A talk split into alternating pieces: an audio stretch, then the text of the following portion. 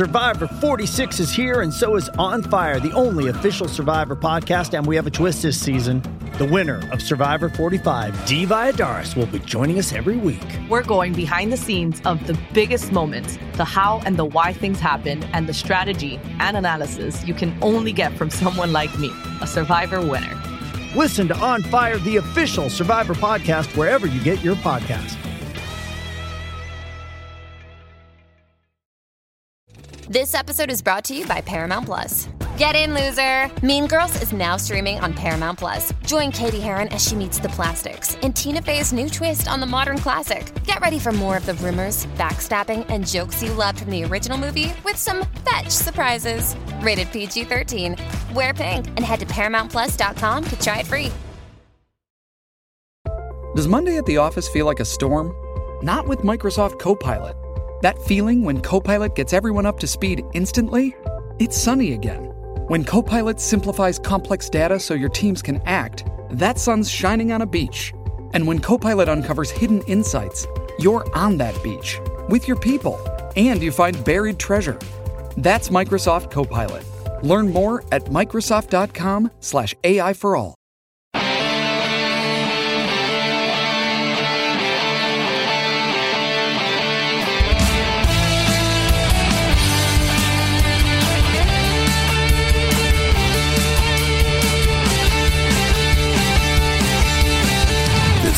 Decibel Geek Podcast with Aaron Camaro and Chris Czynszak.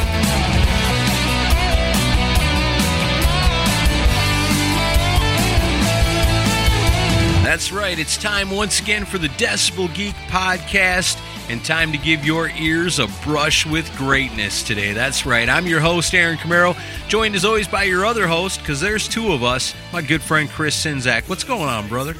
Doing good. How are you? I'm doing pretty great, man. Always happy when it's time to record Decibel Geek. You know, and we talked about this week, you know, what we were going to do. We had the great show last week with the Super Beat the Geek week, and that was a lot of fun. And everybody loves Beat the Geek, so it's always fun to do that. And you came out looking really good on that one. But this week, we're trying something a little bit different.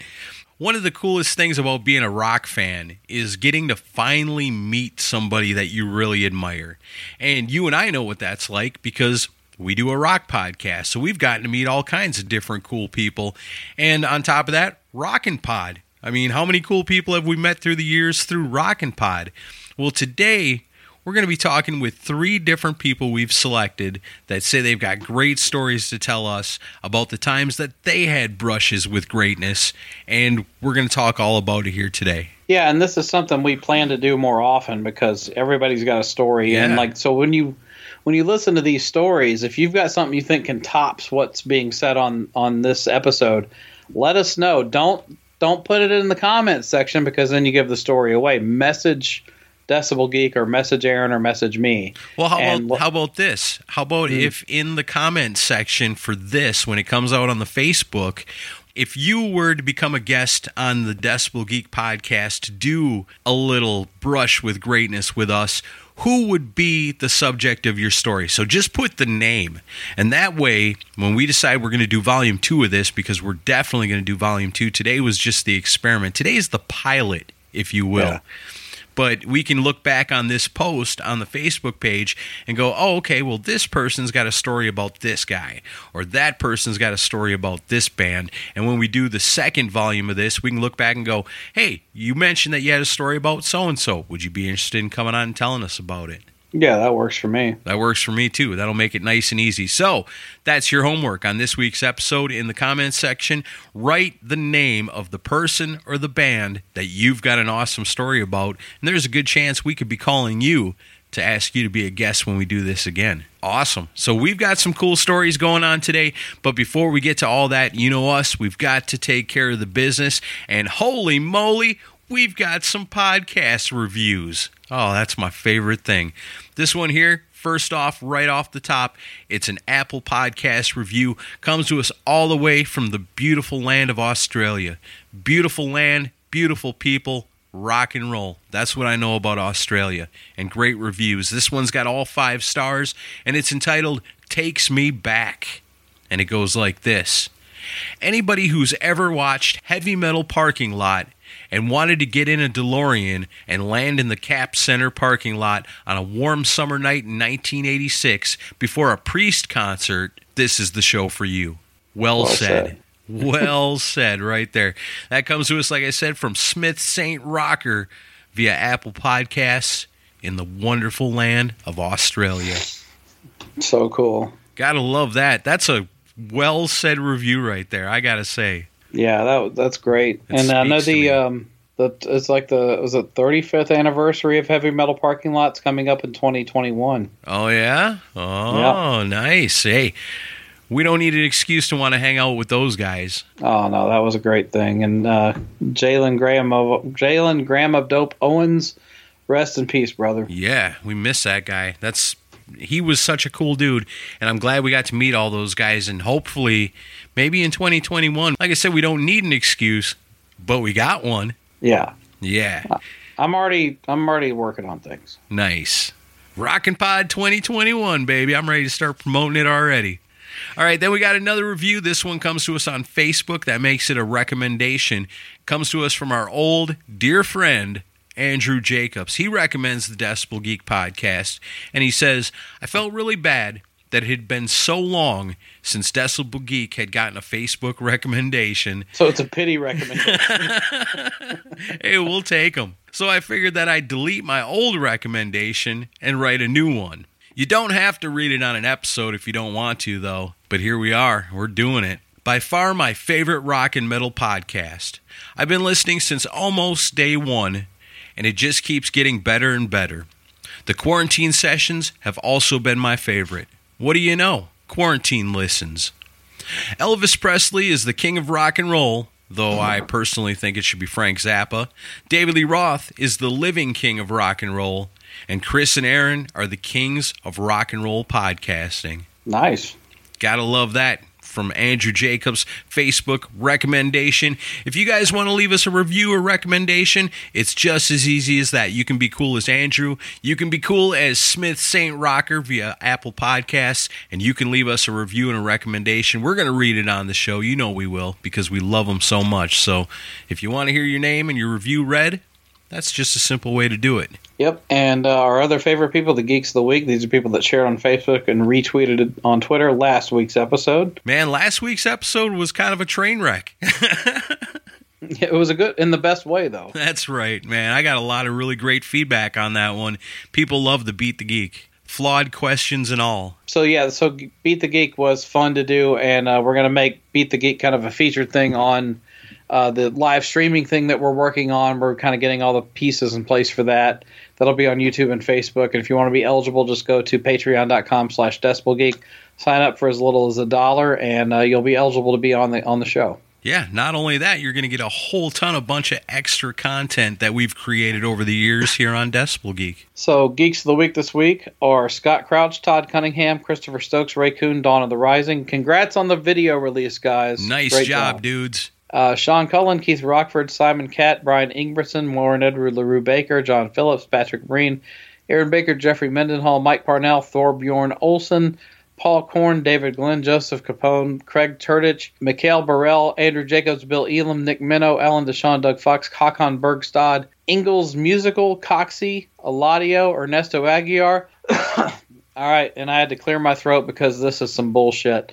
This is a Twitter handle called the Best Hard Rock and Metal Podcast. It's actually the at Cobras and Fire podcast. what the fuck, guys?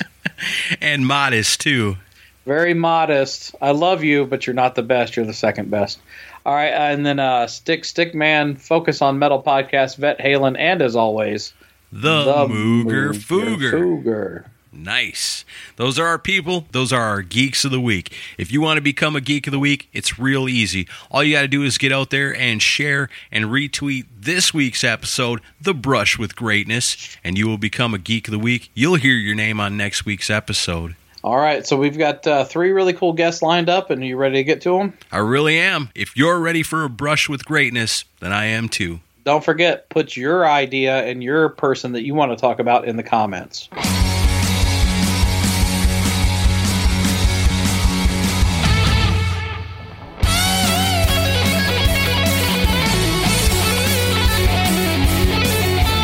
Right, so let me start off. You know, we're doing this concept today when we're talking to people about meeting famous rock stars. And, you know, I thought this was a great opportunity for me to reconnect with my old buddy, and he does a podcast of his own.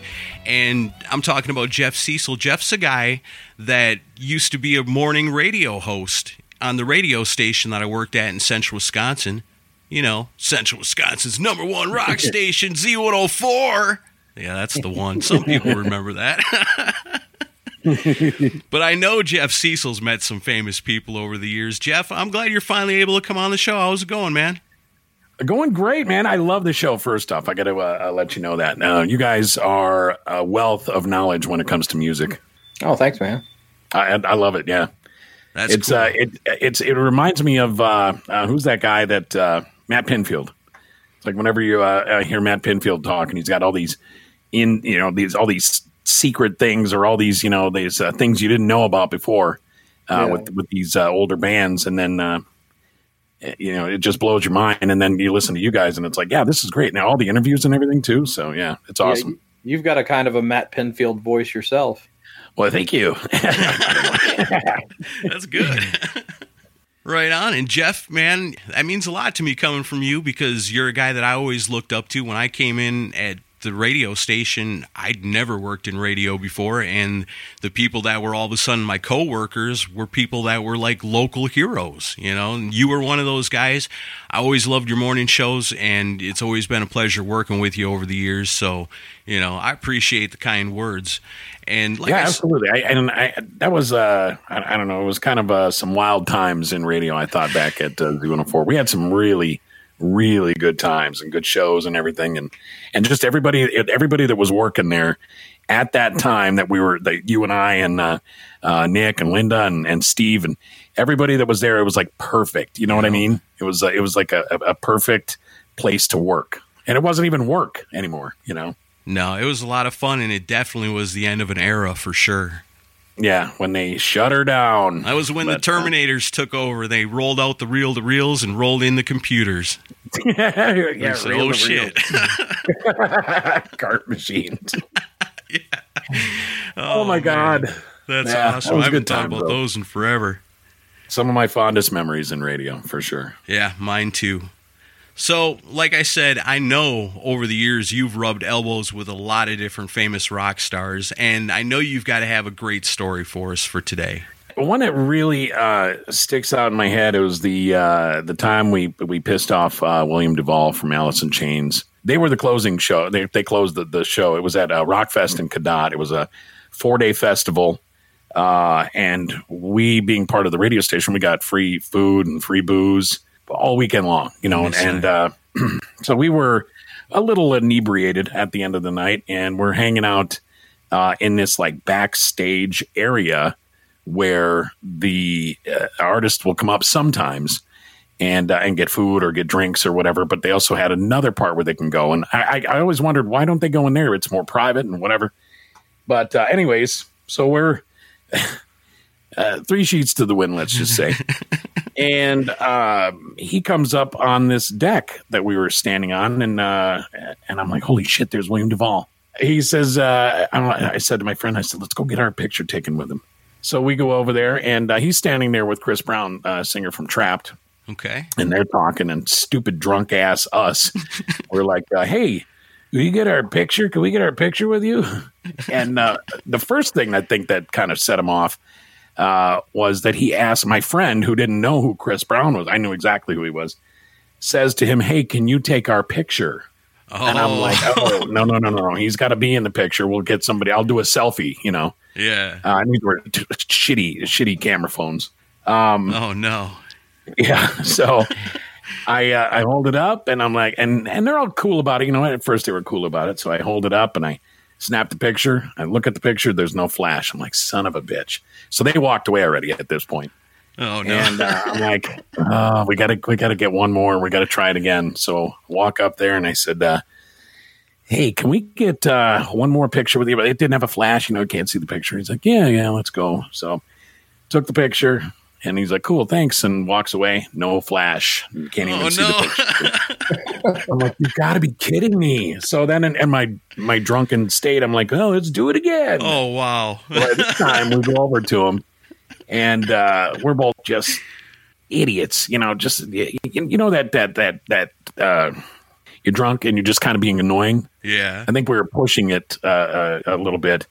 So I said, "I'm really sorry. Can we get one more picture?" Oh, man. He's got to And think you're messing with him at this point. Oh, I know, I know, I, and I could tell he was getting angry, but he wouldn't. He he didn't show it, but I could tell. You know. Yeah. I mean, I would be. Why not? Who Right, wouldn't be totally. mad at that? I said, one more picture. I'm really sorry. And uh, he's like, all right, let's go. Let's go. And, and, and so I'm like, okay, snap the picture.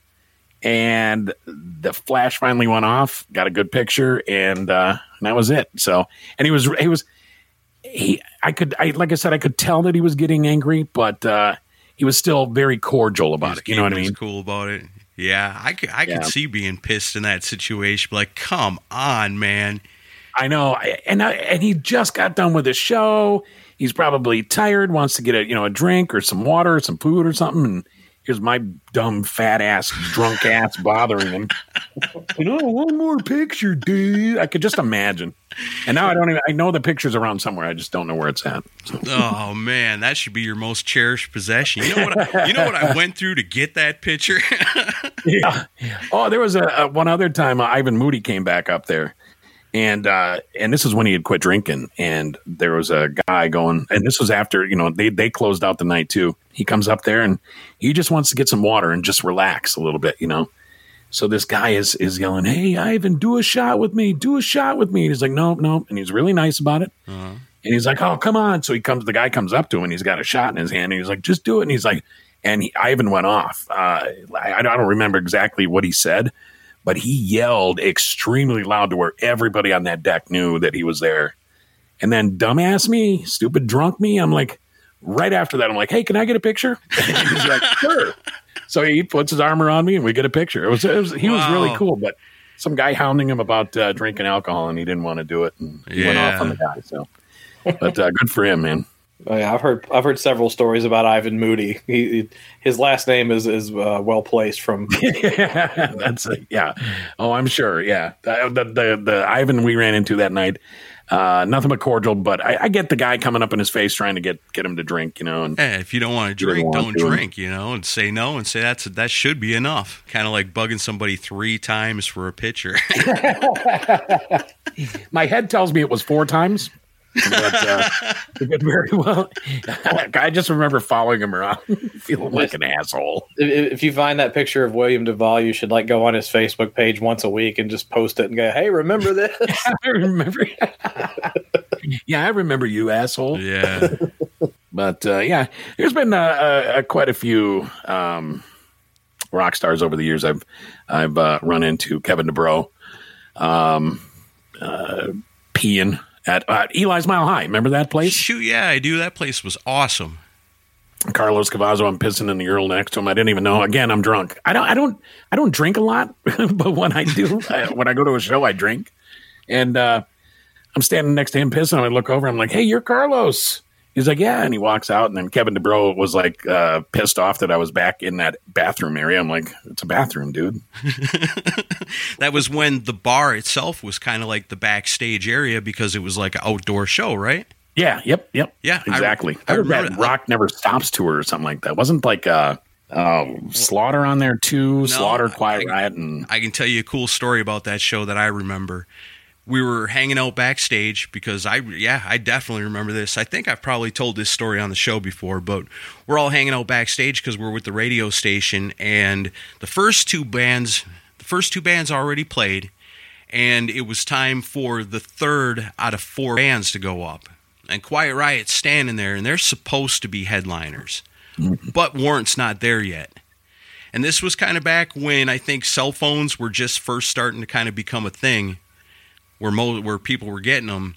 And so what I kind of got the jive was going on because Quiet Riot was getting pissed and they're going, "Where's Warrant? Where's Warrant? They're supposed to be here, you know." And it's been a while since the last band quit playing, and people are waiting for the next band to come out. And finally, they go, "You know what? Fuck it, let's go," you know. And they go up on stage, and as soon as they hit the stage and start playing that first note, the Warrant tour bus comes rolling up. Oh no! And so they get off the bus. We're in the back by the bar because there's people all sitting by the bar and stuff in the back. And Jani Lane comes walking right in, you know, and he was like, holy shit, you know, and all of a sudden I'm sitting right next to Jani Lane and I'm thinking, oh, you sly bastards, you know, you just made yourselves the headliners of this show. Wow! And that's what they had done. Oh man, that's ballsy. Yeah, that's pretty wild. Quiet Riot was mad. I remember looking at Rudy Sarzo and he had a pretty pissed off look on his face. Yeah, I But can imagine. They wow. said screw it, and they a went up and played. move. Yeah. I'll tell you Who else was on that that show? It was uh, it was Warrant. Was Slaughter there? I don't think it was. Sli- I want to say there was one of them versions of L.A. Guns. That could be. Yeah. I think it was the version of L.A. Guns that had uh, Ralph from Steel Panther was the lead singer then, and I want to say maybe the other band was Great White. Yeah, it seemed like they mm. were on that tour every time. Yeah, yeah. Because I saw two versions of that tour, and Great White was on both of them.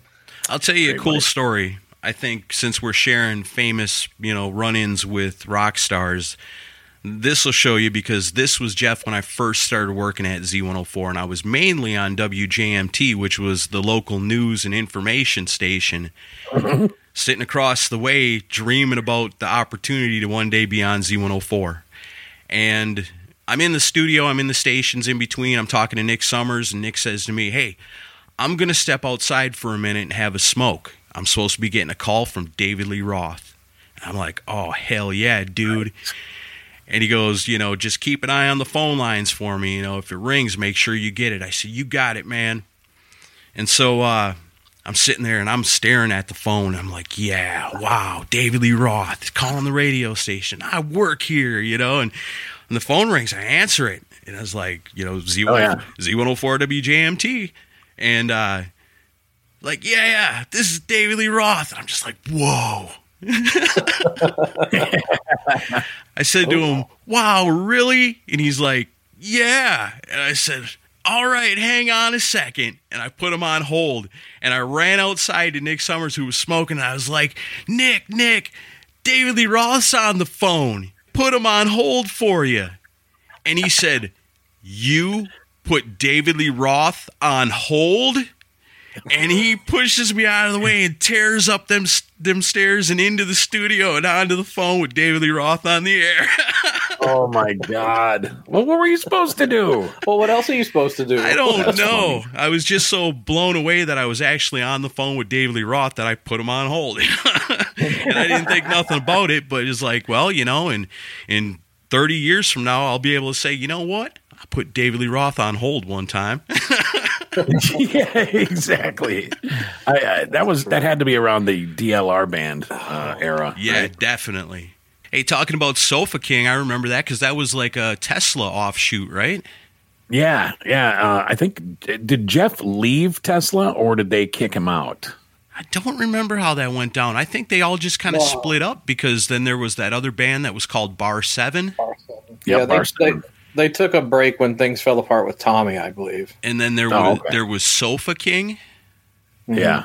Yeah, Yeah, I remember him, uh, Jeff Keith, calling up uh, from Sofa King and wanting to do because they were. I think they played in uh, in Wausau yeah. that uh, that day that he called up. But uh, I don't know. I, I love Tesla. Tesla's been one of my favorite bands for a long time. Heck yeah, us too. I, would, I started out in radio when I was uh, 15, and then when Mechanical Resonance came out, this was this was on a small town radio station. Uh, do the news and obits at five o'clock, Yeah, and uh, and then you know eight o'clock would roll around, and I, I'd be on from seven to midnight, and uh, I'd throw on some Mechanical Resonance, throw on. Uh, of course, Back in Black, uh, Def Leppard, Doc, and all that stuff. And I got yelled at, but you know that they had a what's called an after eight file, and the hardest thing in there was Back in Black. But so I brought my own stuff in. I remember one time working on WJMT And like I said earlier, that was the local news and information station. and like the heaviest thing on the catalog there was like some Barry Manilow or something. Yeah. But if you got looking in those CDs, there was some light rock in there that was actually kind of good. And I Yeah. remember one time I'm playing Black Magic Woman because it's in the catalog. and Jeff Roberts, who was the owner of it and a super cool guy, he's in the studio with me. He comes walking he goes, Oh man, I love this song. And he goes, Wait a minute. You're not playing this on WJMT, are you? And I'm fading it down and going into the next song, going, No, man, no. Oh man, that's great. yeah, those were awesome times for sure. Yeah, they were in a crappy ass building. Yeah, they finally tore that thing down. I know. I haven't been back there since, but I bet it looks nice. That was the most haunted place I've ever been in in my life. It was cool though. My number one favorite band from that era was Hair of the Dog.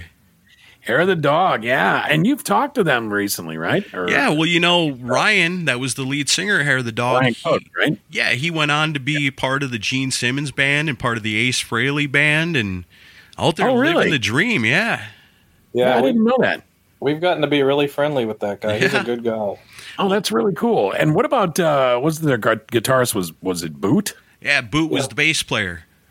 A bass player. What I thought uh and I don't know 100%, but I thought one of them got sick and that's kind of why they kind of split, you know, split up or whatever. something- Something went down. I mean, they put out three albums. It just wasn't happening for a band like that. But like I said, I remember being in in that.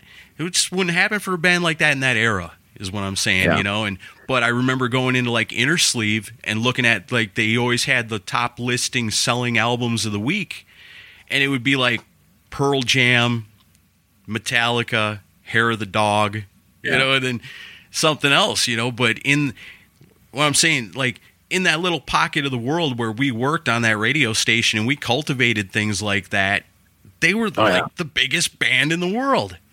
Yeah, they were they were a huge hit in Wausau and uh uh, just uh, they were just I thought a good time party band, you know. Yeah.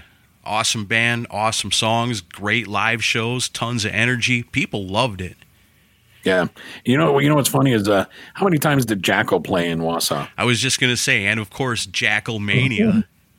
Uh, they must have played honestly 20, 30 times in that area over the years, and uh, never once did I go to a show. I, I wanted to, but I always had something else going on, and I couldn't make it to a show. I finally saw them at Rockfest. really? Out of all them years. years and all them shows, you never went to them? Never went to a local show in Wausau. That's crazy. Yeah, Jackyl played like thing? every three months they'd play. I know. Oh man, but uh, yeah, I, I finally, I finally did get to see them at Rockfest and uh, killed it. I thought they were great. So- Right on.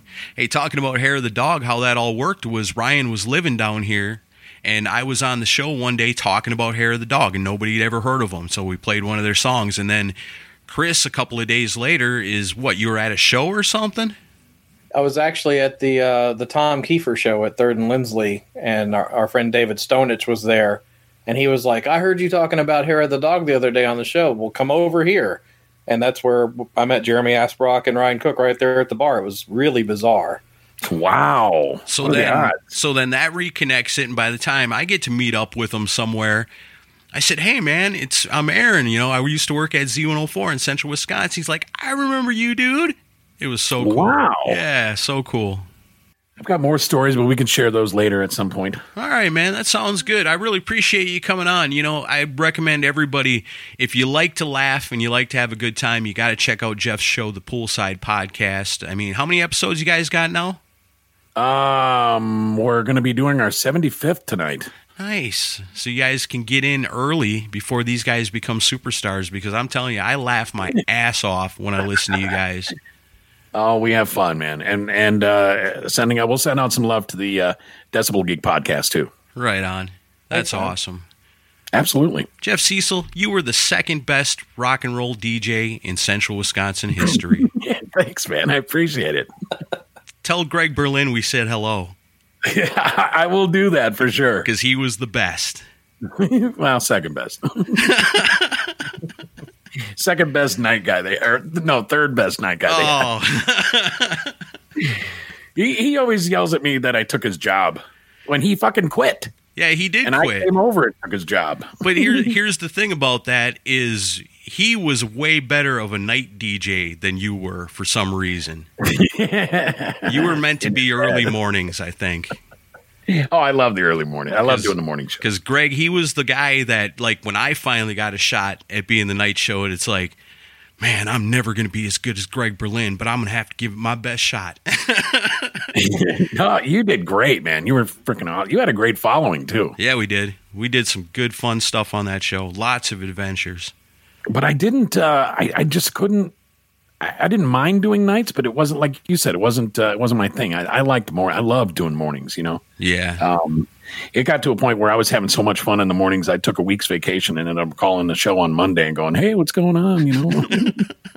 I remember one of, one of my favorite things always to do was if you were out on a remote and I'd have to come in in the morning and throw it to you because we would just freaking rip on each other so bad. and that'd be and that'd be half the thing. I'd be like, okay, shit, I gotta call Jeff on his remote. Okay, gotta gotta get my got my get my uh, wits about me. This is gonna be a nightmare. oh, that's awesome. Uh, just to go back for one day, that would be so cool. that would be awesome. All right, All right, man. man. We'll go record your podcast and we will definitely check it out. And thanks for coming on with us and telling us your awesome story about how you drunkenly harassed the lead singer of Alice in Chains. All right. you guys have a great night. Decibel Geek.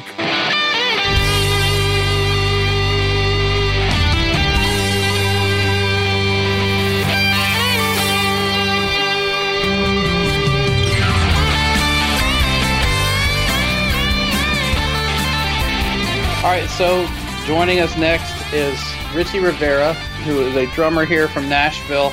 And actually, I, this is a little bit of story time for us because I, you know, you and you've been, you know, I've run into you at shows everywhere. I've seen you play at the Rare Hair shows, and Yeah. obviously we know you play for Janet Gardner, formerly of Vixen. But I don't know a lot about your background. Um, just tell us a little bit about, uh, you know, where you came from, who you've played with in the past, and uh, start us off. Yeah, no problem. So, um, born and for the most part raised in LA, moved to Nashville in about, I think it was 2014. And uh, since then, I've been playing for obviously Janet Gardner, like you said, but also uh, a country artist named uh, Hannah Anders, a, uh, a pop artist named Chris Taylor, uh, see another country artist, Renee Roberts, um, this kind of southern rock meets Fleetwood Macish band called Herrick. Um, and a few other people here and there. But that's pretty much what I've done since Nashville. Prior to Nashville, I played with a guy named Avery Watts, who was sort of like a hip hop, rock, rap hybrid sort of thing. Wow. Um, and a few other people before that. And I was in my own band called Madison Page for a very long time prior to starting to whore myself out to the highest bidder in the uh, the hired gun world. So That's an interesting. Uh, that's an interesting life you live. Like you know, j- jumping from project to project like that. That's got to be. Uh, it's got to be a lot to keep straight. Yeah, yeah, I'm I'm nothing if not for sale. But uh, I uh, I definitely yeah. I mean, th- luckily um, I haven't really had too many conflicts as far as scheduling goes. And the nice thing about living in Nashville is that when anything does come up, I've got a bunch of guys that I know who I'll call on to sub for me, and they'll call me to sub for them if they can't make a show. So it's like it's a cool network, and you know everybody trusts that anybody that you would refer somebody to is, is going to be good and uh, you know, so you know, because anytime you do that, sort of your reputation with your artist or your band is kind of on the line there. It's like you don't want to stick them with someone who sucks. So, um, but yeah, it's a, it's a cool little community and a, and a great networking opportunity out here. Gotta love Nashville. Moving to Nashville was hands down the smartest thing I ever did, eh, which is a very short list, but it's still the smartest thing I ever did. Well, the the the other smartest thing you ever did is you became a, a listener to the show. So you you, you go back a, a long time listening to Decibel Geek. Yeah, I mean, I discovered you guys a couple of years ago. Um, I think I actually first you might have come on my radar. I want to say with albums Unleashed, and I I can't remember if it was the the Warrant Dog Eat Dog episode or prior to that. But I mean, once once I heard that you guys love Dog Eat Dog, I, it was like love at first listen. I'm like these guys, like like like they know what's up. Like, because that's my favorite album of all time by any band ever. So Oh wow! Hell yeah. um, the fact that it, it, ga- you guys gave it that much attention, I got to learn so much about that. It's like you know, it, it was it's kind of like if someone's a huge Beatles fan or whatever, and you got to listen to you know you know George Martin talk about the making of Abbey Road or something like that, you're listening on you know pins and needles and with bated breath, and that's what I felt listening to that episode. So from there, I was hooked. Awesome. Well, we were right there with you when we were hearing those stories too. That's the beauty of it because we're doing it only because, you know, really we just need an excuse to go hang out with Michael Wagener so he can tell us all about the making a dog eat dog. The fact that we're recording it, hey, that's great too. But then the fact that somebody out there actually goes, man, this is my favorite album. This is amazing. That means a lot as well. Yeah, for sure. I mean, you know you did one on uh, Slave to the Grind also, and I'm just sitting there going like, oh my god, it's basically like my record collection come to life. So I'm I'm digging it. Awesome. I think you just gave us a new tagline. Your record collection come to life. I like great. that. That was There actually easy to remember. Yeah, it's better than the whole. I'll- better than the old one we had. yeah, I'll, I'll just take a small percentage of the back end, but we'll we'll work those details out later. Yeah, I'll, I'll give you twenty percent of nothing. Trust me, that that that's more money than I made all summer, so we're good. Oh, Oh, yeah, yeah. I can imagine. You you hanging in there okay through all this mess? Yeah, doing okay. I mean, we I, I was with Janet Gardner in Australia for like a 10-day tour right when the whole coronavirus first thing started. And so we were like watching on TV as people were fighting over toilet paper. And we're like, what the hell is that about? And then we came back here and turns out, yeah, that, that's what that's about. And, you know, not long after that, the bars in Nashville all shut down. And then Australia itself, actually, not long after we got back, uh, they shut down all travel in or out of Australia until July of 2021. Wow. Mm. So, so if if our tour would have been just a couple days later, we would still be in Australia. We'd be stuck there for a year and a half, which, by the way, would have been amazing on so many levels. but uh, uh, unfortunately, that was I not bet. to be the case. And so then, I coming back, we came back. I think like March 10th. And so, like, I had a pretty busy March that was supposed to happen. I was supposed to fly out to LA to be in a music video with this band, and then come back to do a run of casino dates with this pop artist. And all of a sudden, poof, everything went up in the air. And then all the summer tours and festivals and shows and everything just also just vanished. And so now my my world tour consists of going from my my bed to my couch, basically. like that's it. Oh wow, Man. that's wild. So, but, uh, but but but we're trying to use this time to be creative. A lot of people are doing some really cool stuff, and I've been involved in a couple of things. So it's been uh, you know it's sort of a, a lemonade out of lemon situation. Yeah, Right. I- yeah. I- That's what we're always hoping that after this is over, there should be like just a million. All our favorite bands should be coming out with new albums. And hopefully, uh, like one or two of them will be pretty good. yeah, yeah. No kidding. I hope so. So, uh, so we, so we, we, we're doing this. This is a new experiment for us, and uh, it's called Brush with Greatness. And essentially, it can be a, a story, good or bad, about your run-in with a rock star or somebody notable in the rock world. So, uh, you know, you've had a little time to kind of chew on this and think about it. So, uh, what do you have for us? Okay, so I've got a ton of these stories, and so just to throw this out there, like if you guys are ever like starved for content and you're thinking like, I wonder if Richie's got a story. Trust me, Richie's got a story. so, Awesome. so this one, I'm gonna. This is the first one that came to mind when Chris kind of broached this to me. So I'm going to take you guys way back to 2004 for this one. We're going to hop in the way, way back machine, the DeLorean, whatever, and we're going to go to 2004. Okay. And so, like I said, I'm from LA, uh, born and for the most part raised there. And my favorite place in the entire world is the Rainbow Bar and Grill. Yes. So, yeah, the Rainbow. I mean, obviously, anybody who listens to Decibel Geek knows about the Rainbow. It is my home away from home. It is, you know, it, it is everything. I mean, the, the place is dripping with rock and roll history. Yeah. It's also dripping with a few other things that are stories for another time. Um, so, Yeah, Ron So- Jeremy hung so- out there a lot. So, yeah, he did. yeah, he did. Um, and so uh, this story so it's 2004, and so I'm going up to the Rainbow to meet some friends of mine. Um, one of which is this guy named Derek, who actually Derek Stevens. He now he's from Nashville, had moved out to LA to be uh, a musician, and was in a band with Simon, who now sings for Autograph. Uh, their band was called First Round Knockout, and they were actually a great band. Um, so anyway, I'm going up there to meet up with, with Derek and you know have some drinks and have a good time.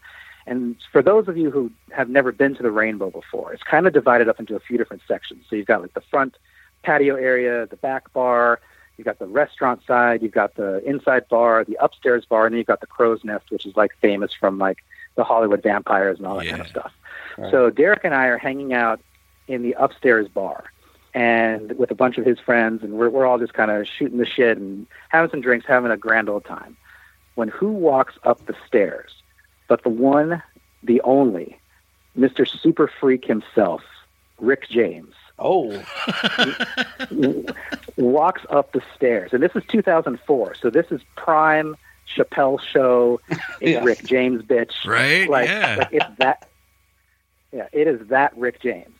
So so he walks up and he's looking super fly. Like he's got I remember he was wearing these like black leather pants with like a long black leather coat, a black leather shirt, which I didn't know was a thing until then. And he and he was he had he was like wearing all this bling. Like the dude was just like dressed to impress. And so he's got a group of people with him. And the upstairs at the Rainbow is kind of small. So you're eventually going to kind of bump into people and engage in small talk and whatever. And somehow throughout the course of the night, like our posses merged. Like my posse and his posse just got along. And so we started talking and laughing and having a good time. And Rick James says to us, he goes, Hey, you guys are pretty cool. And- so you'll have to forgive my Rick James impression. Like I didn't have time to work on it. I don't know if it's appropriate, inappropriate or not, but that's the best I can do on short notice. So he goes, you guys, goes, you guys are pretty cool. And so we're like, thank you, Rick James. And he, then he turns around and he goes, hey, do you guys want to go back to my place and party? To which my friend Derek is like, fuck yeah, we do. and I, and I'm sitting there going like, whoa, whoa, whoa, wait, hold on, hold on. I've seen his behind the music. Like, didn't he go to? Um, I, I'm like, didn't he go to jail for like kidnapping a girl and holding her against her will? He did. And and and, and Derek and Derek's like, but that was a long time ago. I'm like, well, that's a compelling argument. So next thing you know, we're leaving the rainbow with Rick James, and I, I- I'll never forget this. As I'm leaving the rainbow, I remember I texted my friend Ron, and I'm like, dude, if you don't hear from me by 4 p.m. tomorrow, call the LAPD and tell them I'm at Rick James's house. and my friend, and my friend Ron, without missing a beat, doesn't write back a question mark, doesn't write back WTF, just writes back, got it. and I'm like, wow, that's how I live my life apparently. So next thing you know, we're all in this like LA caravan, like weaving our way through traffic with cars following other cars, and we're winding our way through the Hollywood Hills, and we eventually come upon a street called Mulholland, which is like this really long street that kind of separates the west side from the valley, and it's a beautiful view. I mean, the, the view up there is absolutely breathtaking. And so Rick James lives in a gated community just set off off of Mulholland. And so we pull up. He's got this really nice house, and he takes us on a tour. And he's got this, this backyard with like a like some sort of like babbling brook or like a creek with a bridge over it. It was, it was very zen. Like, and you don't think of Rick James as being particularly zen, but it, it, it was very zen.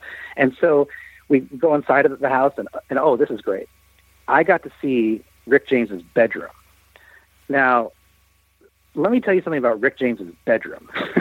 Rick James's bedroom is nicer than most clubs I've ever been to. Wow. Like it had it had like colored lights, it had that were like synced to the music, it had a disco ball above the bed, it had a fog machine. I mean, I paid to get into worse places than this. like it, it was unbelievable. It was unbelievable, and like like there should have been a dude with a clipboard standing outside of Rick James's bedroom and a velvet rope telling me that I'm not cool enough to get in there like like like that's that's Wow. how cool Rick James's bedroom was. I mean, it it put the freak in super freak. So that that's where that all stems from. So as the night wears on, like drinks are are being you know handed out, and we're milling about having a good time. And Rick James has this like really big wall full of gold and platinum records from all these different artists. And so he sees that I'm like admiring it, so he comes over to me. He goes, he goes, "Hey, you like my collection?" And I'm like, "Yes, I do, Rick James." And he says, he goes, "Hey, you know how I got these, right?" And I'm just like, I'm thinking in the back of my head, these are your trophies from when you kidnapped all those people. But I don't say that because I want to live. So, so I'm, I'm like, no, how did you get these? And he says, well, you know, like anytime anybody samples my music, I get one of these things. I was like, oh yeah, that that kind of makes sense. Yeah, you you would get one of those. And so he's like, come with me. So next thing you know, he takes me over to this dining room table, and everyone's kind of starting to settle in at this long table. And there's probably there's there's no more than 20 of us at this thing. There's m- maybe closer to 12 or 15, and we're all sitting around this table. And he's got this like little like wife or girlfriend or somebody who disappears into the kitchen, and I'm thinking, oh great, we're gonna get some food because I'm starving, like I'm I'm dying over here. And so I'm thinking to myself, I wonder what like Rick James eats, like you know, it kind of just went through my head like it's to be like some fancy thing, and then she comes out with a tray, and I'm thinking, oh great, maybe maybe it's more like finger food, like finger sandwiches or something like that. Puts the tray down on the table. It is a tray full of cocaine. Oh, Now, 2004. yeah. Now, again, I had seen Rick James's Behind the Music, so like according to his Behind the Music, he was like clean and sober and ready to take on the world again. Right? that was not the case. like, like, like, let me tell you something about like watching Rick James do cocaine. It's, I mean, it's it's a beautiful sight to see. Like, I don't do cocaine. Like, I've never done any drugs whatsoever. I never have, never will. But it, it was a thing of beauty. Like, the the only analogy that I can use that makes sense to me is like, did you guys see the ESPN documentary The Last Dance about Michael Jordan and the Bulls? I did. so so when you watch Michael Jordan play basketball, it, it moves from like like the area of athleticism into the realm of artistry. Right. That's what watching Rick James do cocaine is like. I mean, I mean, I mean, it, it, it's a terrible, disgusting, corrosive habit, but holy shit, he did it well. and so, and so, you know, as as the night wears on, the night, not surprisingly, you know, turns into the morning, and I'm I'm always a night owl anyway, so I can hang with people no matter what they're doing, even though I, I don't partake in any of that stuff. So, it's now like eight o'clock, eight o'clock or nine in the morning, and Rick James's little wife or girlfriend or whatever disappears into the kitchen again, and she comes back out with another tray, but this time the tray is full of pancakes, and I'm stoked. Like, I'm like, finally. and so, you know, we all start divulging these pancakes and, and devouring them. And I know I'll never forget. I was sitting next to Rick James, and I actually got to ask Rick James. I said, "Excuse me, Rick James, can you pass the maple syrup?" Which is a phrase I never thought I'd use. Wow. And so, and then not long after that, you know, he kind of sent us on our way, and uh, and yeah, and that's my brush with greatness. Uh, Rick James was the nicest guy in the world. He was he dispelled any preconceived notions I had about him. He was generous. He was funny. He was kind. He was jovial. He was unbelievable. And the unfortunate postscript to all of this is that it was probably like maybe six or eight months later that he he passed away. But um, that's my brush with greatness with Rick James. well, That's yeah, but Corey, amazing. obvious, obviously he passed away. I mean, he's still doing trays full Yeah. of cocaine at that age. Jesus Christ. Yeah, yeah. It's it's only going to end one way, and it's not going to end on you know happily ever after. Yeah. Wow. But he went out doing what he loved. Yeah, that's true. yep. When you got a Yeah, gift like yeah, that, and- you just can't waste it. And you have Right. more, and, and, and you have more of these types of stories. Oh yeah. Okay. Oh God, yes. You're coming back on the show for that sure. was amazing. An- anytime. I've got I've got nothing but time on my hands. Not lots of time and lots of stories. So hit me up anytime. That's going to be hard to top. Thank you so much for coming on and telling us this, Richie. No problem, dude. Anytime.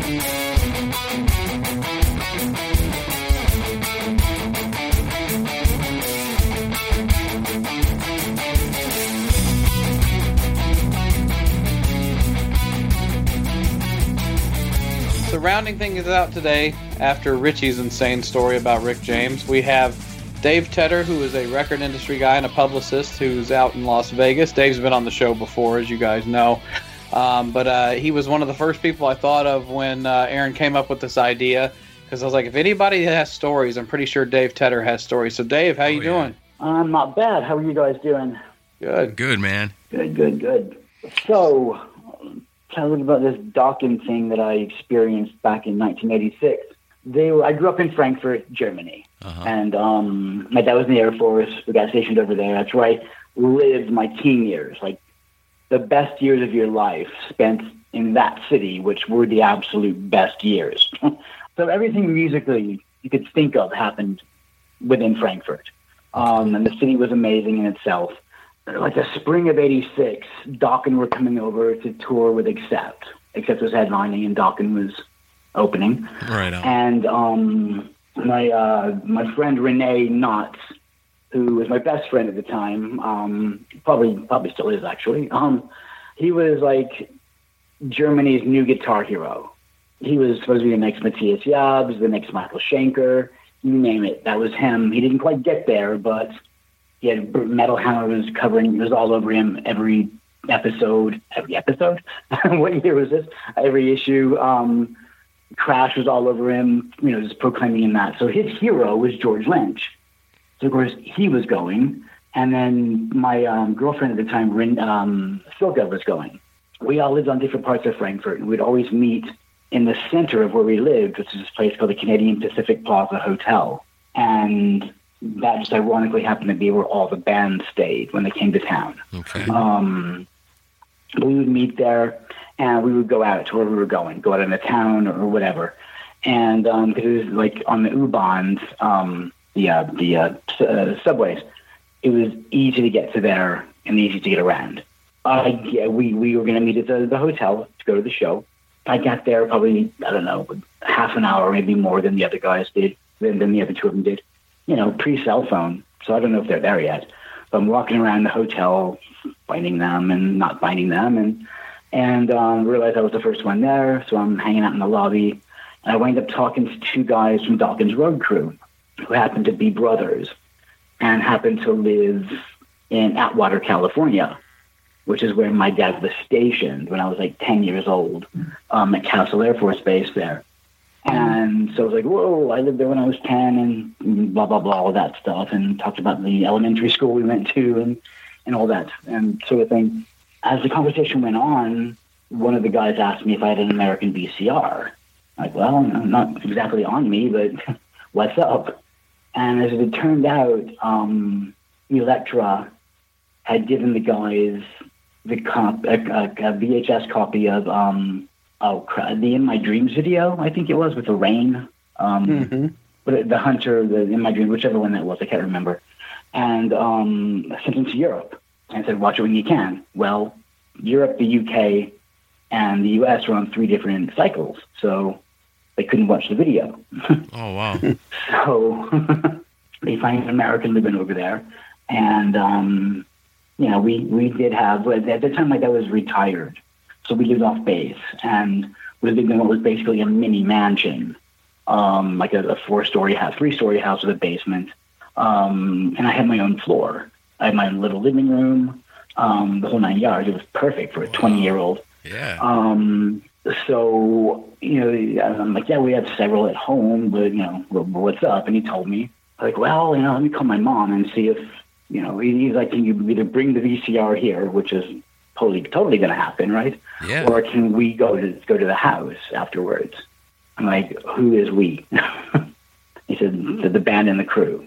I'm like, okay, um, all right, let's, you know, let's call mom and have her tell me no.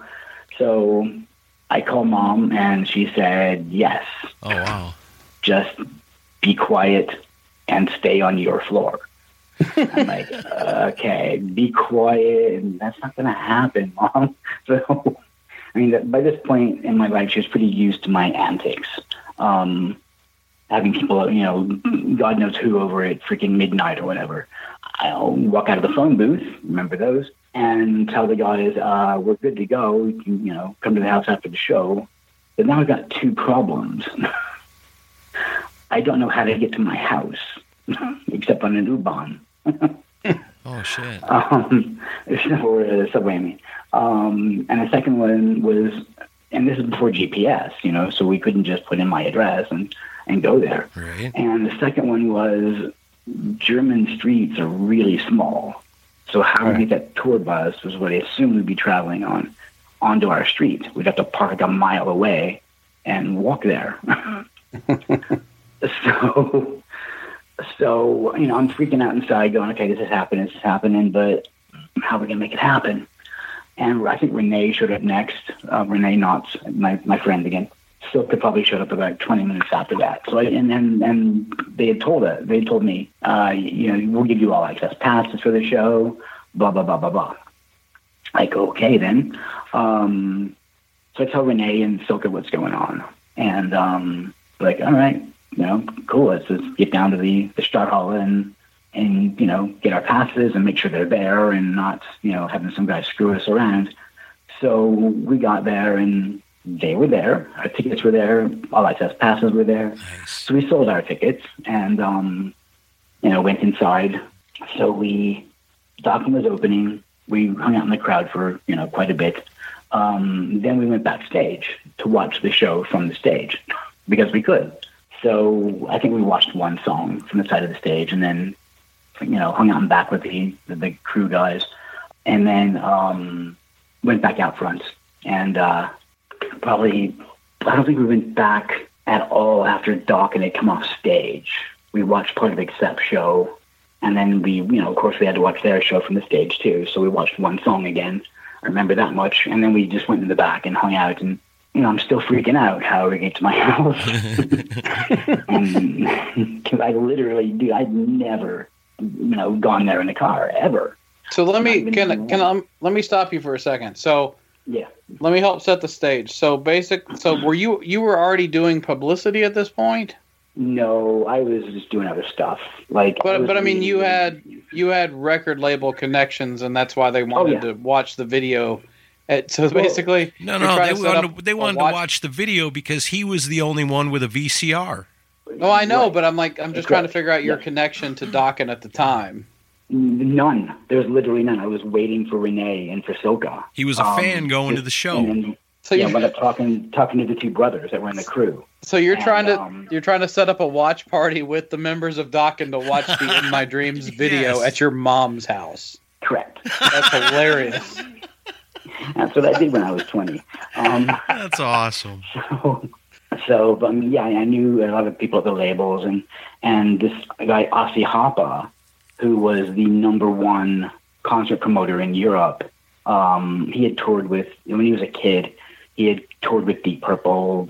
Um, he, he was basically Richie's right hand man. Rainbow, Deep Purple, um, and a million other bands as well. ACDC. He was their tour manager. Um, and then after a while, he started a promotions company in in Frankfurt called Shooter, and then no, Shooter second. The Top Concerts, I think, was what he called it first, and then he changed it to Shooter because of a partner change. And he and I were good friends, and um, he would always tell me like who was coming to town, and you know, hey, come on down, you know, blah blah blah, at you know five o'clock, hang out a couple of hours, have a few drinks, and and just take off. And so I was used to that stuff. That was like I did that.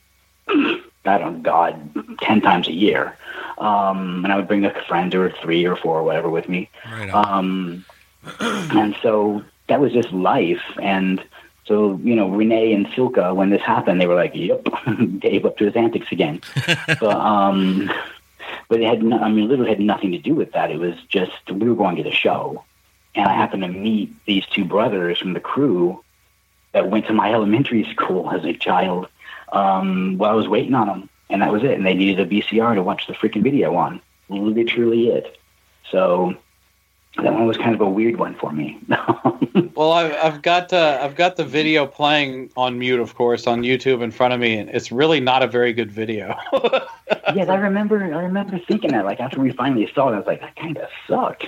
that was the rain, the, the one with the rain, right? yes. But you got to yeah, remember, yeah. at, at this Okay. point, the band hasn't even seen their own video, so they're dying to see it. Right. They're dying to see it. It's 1986. They have no way to see it at all, except for a freaking VCR. Um, and they hadn't even been. I think. I think the tour started in Spain or France, so they hadn't even been to the UK yet. Where you know, like they could probably get a call placed over, going, "Hey, you know, can you get us a video to watch while we're in the UK?" But they went there afterwards, if I remember correctly, and they had no way of, of watching it. You know, so so you know we, we would go to the we're at the show and um uh, we went back like i said we watched uh, an accept song from the stage then we just went in the back to get our marching orders and in the meantime none of the three of us myself, Silka, Renee, hadn't figured out how the hell we're getting there. Wow. We'd not worked this one out unless we want to take 12 people or whatever it was on the subway with us. You know? Okay. We're in the back. Um, no, it must have been before that because George was still warming down or coming down from, from being on stage. And again, he was Renee's idol. Like Renee moved like him, he played like him, the whole nine yards. And, you know, Renee's jaws hit the ground, his eyes are popping out. He's watching George Lynch like three feet in front of him play guitar. Nice. So his life was over at that point. He could die in two minutes and he'd be the happiest person on earth. So he's watching him, and I remember George did something, and Renee's like, Can you do that again? And George, he was sitting on a chair, he stood up, put the guitar down, said no, and walked out. Which was the biggest dick move you could do. I mean, come on, you know? You didn't want to teach him how to do it. Right, exactly. You didn't want to show him. No, of course not. But, um, but you know, and and George also didn't know that Renee was one third of the people getting him to watch this video. so, because he was with me. Um, so we're you know we're we're back there just talking. I think some of the Accept guys popped in from you know from time to we were there a long time, and uh, again I still haven't figured out how we're getting there. And then a fight breaks out between George and Don. Oh wow. So we got to we got to see one right in front of us. um, we didn't just read about it. We didn't just hear about it. We witnessed it. And they were pushing each other, and so I don't know what it was about. Uh, probably you walked in front of me on stage or some shit like that. Yeah, there was it, was it was a good three or four minute little push back and forth. And I remember Don was trying to convince everybody he was 27 years old. Um, this is 1986, remember? So we would have been what 58 no um at least a decade older so but um all this is going on and i'm like all right i gotta get out of here. I gotta clear my head. We're almost at the end of the night here. So i'm gonna look really terrible if i can't figure out how to make this happen. So i'm walking down the hallway. There's this catering room and i get yanked like an old movie. I get yanked inside of it by mick brown who um, he was there and Jeff was there, and uh, one of the brothers was there. And Mick's like, we're so tired of this shit. Um, us, your, your your girlfriend, your friend, we're getting in a couple of cabs and we're going to your house. I'm like, okay, one problem solved. Let's hope they can. We don't have to get the bus, you know, on onto the small street. Yeah. The other problem, the, the problem still remained was we're in Offenbach. We're 40 minutes away from Mörfelden, which is the town I lived in. Are they going to know how to get there? You know, like once we get into the area, I know where to go. You know, still figuring all that. We're, we're we've got to figure that out, we think. And so I go and get Renee. I get Silka, bring them back into the room. You know, George and Don are being left behind. The other two guys are being left behind. Wow. and we're all, yeah, we're all just going. The door opens. Peter Mensch walks in. We're not going anywhere. so we didn't get to go and show them the Dokken video at my house. Wait oh minute. man, so it didn't even happen. Who walked in? Didn't Peter Mensch, Dokken's manager, was on the road with them at Oh, the time. okay. And he And said I nobody's don't do it going nowhere. He's like, "Yep." He said, "You guys aren't going anywhere." He heard about it, of course. Everybody was talking about it, but um, but I mean, I don't blame the guy because who the hell were we? Right. you know, we could have murdered them. We could have held them for ransom. We could have, you know, whatever. But yeah, so that ended that. So it didn't happen. You know, Renee got to meet George, so that was kind of cool. Oh, at the end of the night, we were like, like we were, we were literally the last people out of the, the three last two people out of the, out of the hall, except for of course the workers there, because we were eating all the food and drinking all the leftover stuff. And as we were leaving, um, I kind of looked back, or shut the door or whatever, and the the room we walked out of had a sign on it, a paper sign that said "Dokken Dressing." Like, hey, I went, you know, and I, I we we walk away, and I went back for it, and I'm like, I want that sign. And Renee's like yelling at me, "Oh, you stupid fool! You idiot! You, you know, you fag! You this, you that! You don't want that! No, come on!" I'm like, "What the hell's with him?" So I get the sign, and I kind of fold it in half. And I'm walking up, and he's like, "Man," he says, "I wanted that sign. I didn't think to get it until you just now got it." Oh. you still got it? I I think I still do. Nice. Um, I'm, I'll look for it. There's a whole bunch of stuff in a couple of boxes. If I don't have it here, my mom's got it at, at their house. But um, but I think I actually saw it a few months ago when I was looking for something, and I think it kind of fell out of a of a folder. I'm glad to hear that you and your mom are still talking, even though you blew her opportunity to party with Dokken. Right? Come on, I screwed that up so badly. I was just waiting. I, I was just waiting for you to say that Wild Mick Brown had a had a tray filled with cocaine that he wanted you to partake in. Uh, oh, I'm sure he did. and a golf cart. I'm sure that was that was on the table, no pun intended, for for all involved. Um, You know, and not too But- surprising that even way back then, Dokken and Lynch are fighting backstage. Yeah. oh, I mean, we had heard, you know, we had read about it. We hadn't, you know, I mean, again, '86, no internet, no anything like that yet.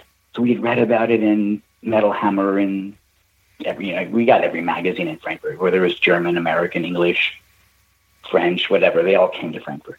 Um, we picked them all up, and so we read about it in there. And then a friend, we had our own little club, like the Rainbow in Frankfurt, called the ClapperCon.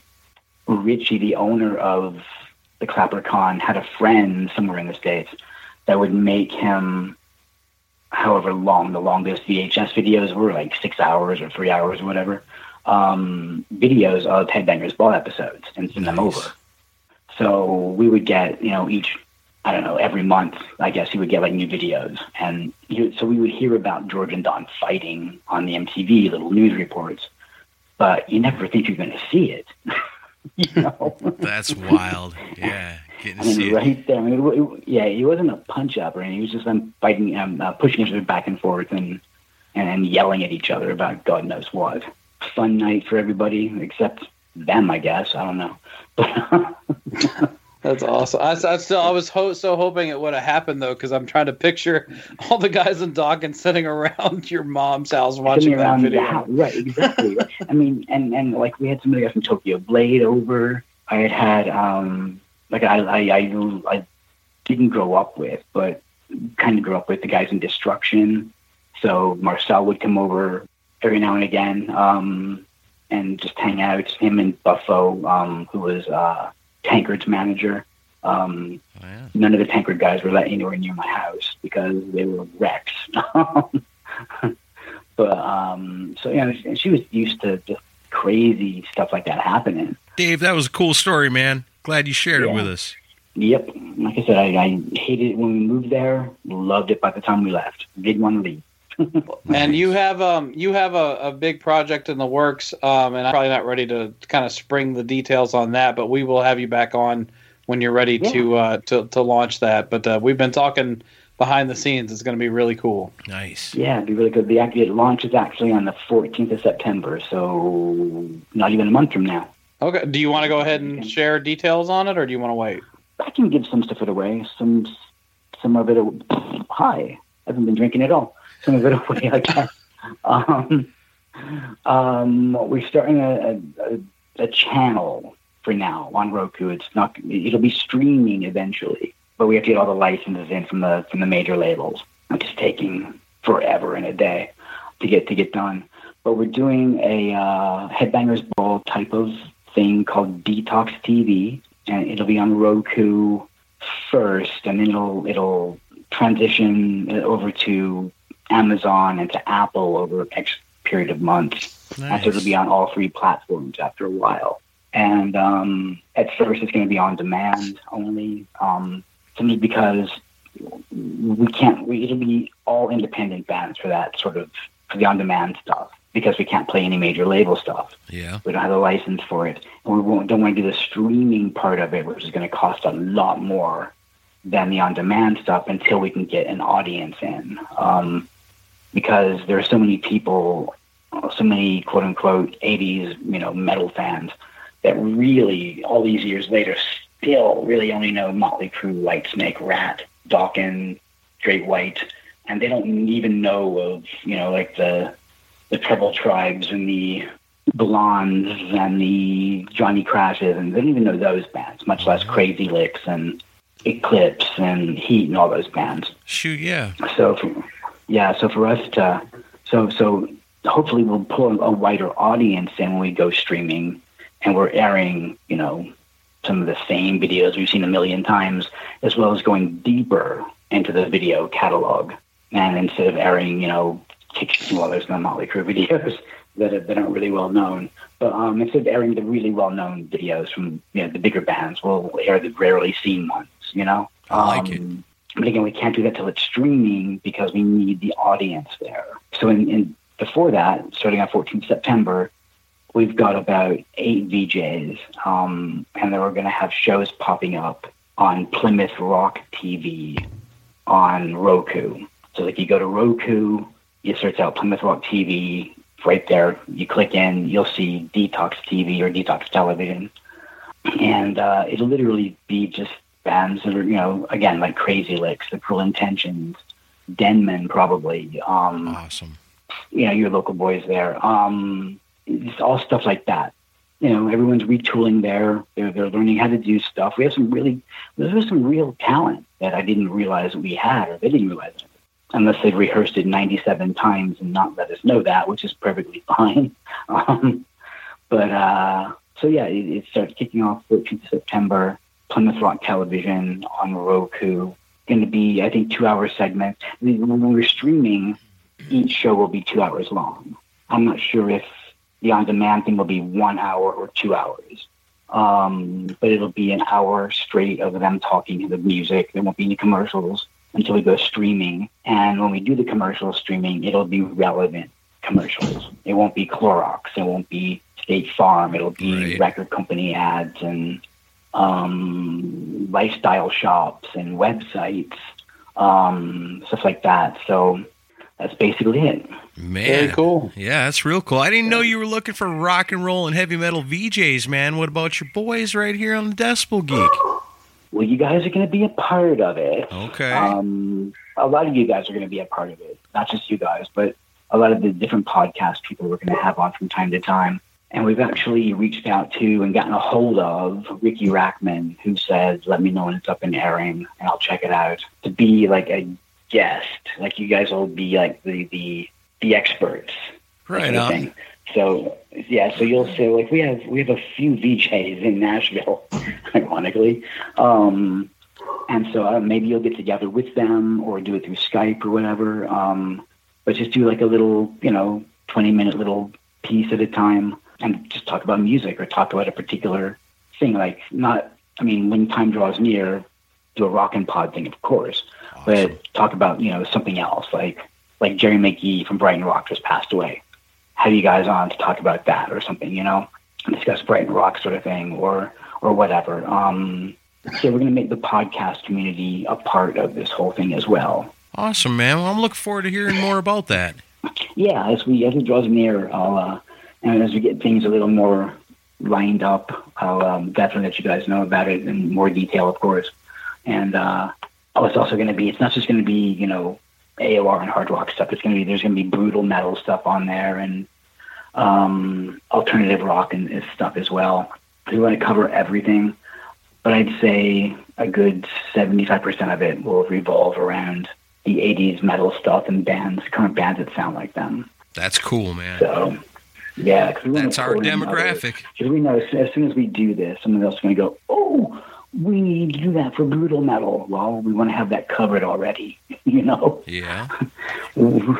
So we're going to do that for alternative metal. Oh, we want to have that covered already too. So Keep us uh, keep us in the loop on that, and uh, thanks for coming on and telling the Dokken story. yeah, absolutely.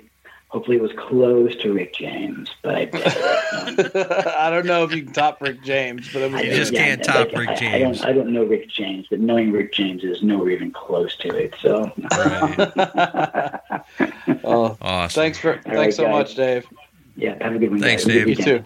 Bye. Cheers.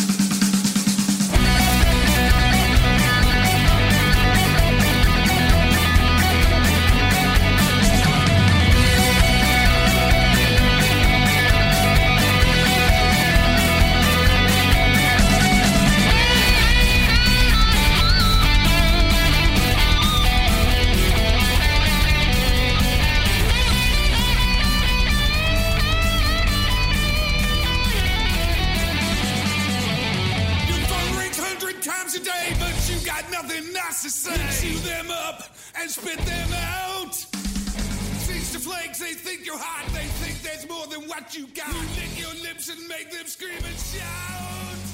You cheer me up and let me fall. You said no games and blink them all. You think you're rich, you think you've got it all.